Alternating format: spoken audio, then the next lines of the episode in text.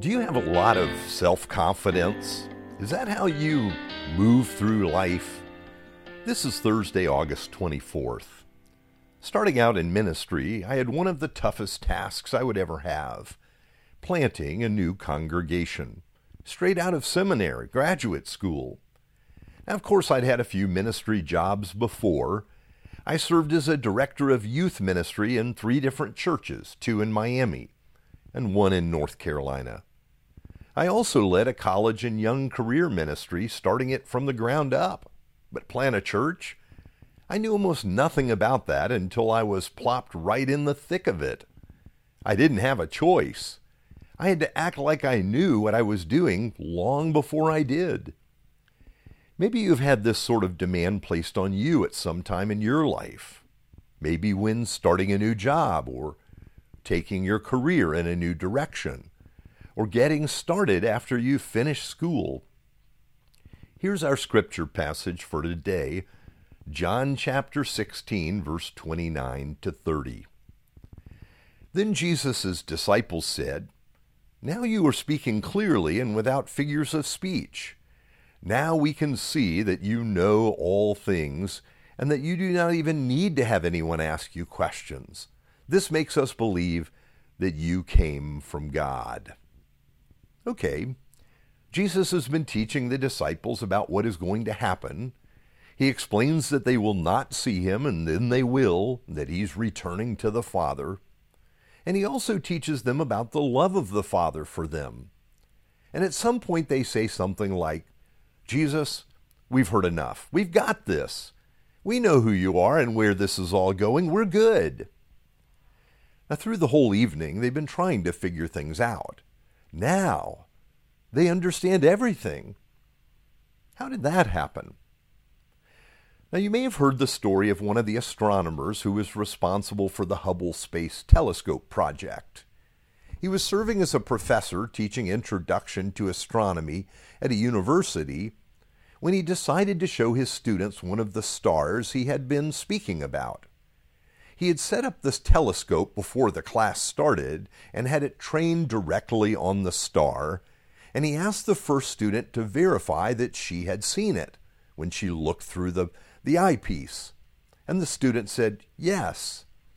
And one by one, the students filed past the telescope, acknowledging that they had seen the star too. It wasn't until one of the last students came through the line that this student said, I'm not able to see what you described. In fact, I cannot see anything. Much to his surprise, the astronomer could not see anything either when he looked through the telescope. Wondering what was wrong at this point, he saw that the lens cover for the instrument had never been removed when the class had started. Yes, those students all said they saw the star because they didn't want it to be thought that they couldn't. They knew something was not right, but they didn't speak up. You, it seems that this is where the disciples are at this point when Jesus is speaking with them. They say, Sure, Jesus, we understand. We know you are from God. Actually, they still do not understand. And they're going to be utterly wrecked when they see Jesus arrested and going to the cross. They will largely remain in the dark about Jesus' identity until after the resurrection. But at this moment, they're confident in themselves.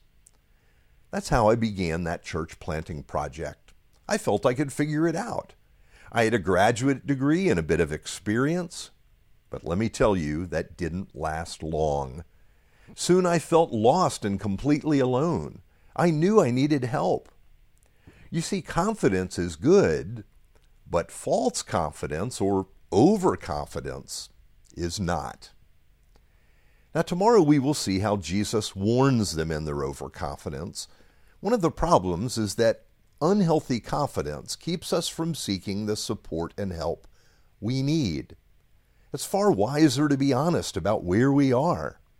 It would have been far better if the first student to look through the telescope said, I can't see what you're talking about. But instead, what began was a series of people saying, Sure, I can see it, when none of them actually could. The question I have is where do you need help?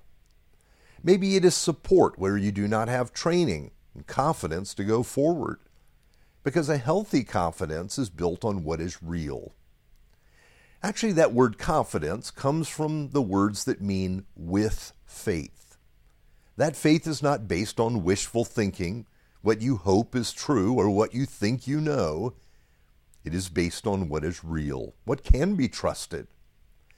I think with maturity, I've been able to ask for help where I need it. But I think I still have a long way to go. What about you?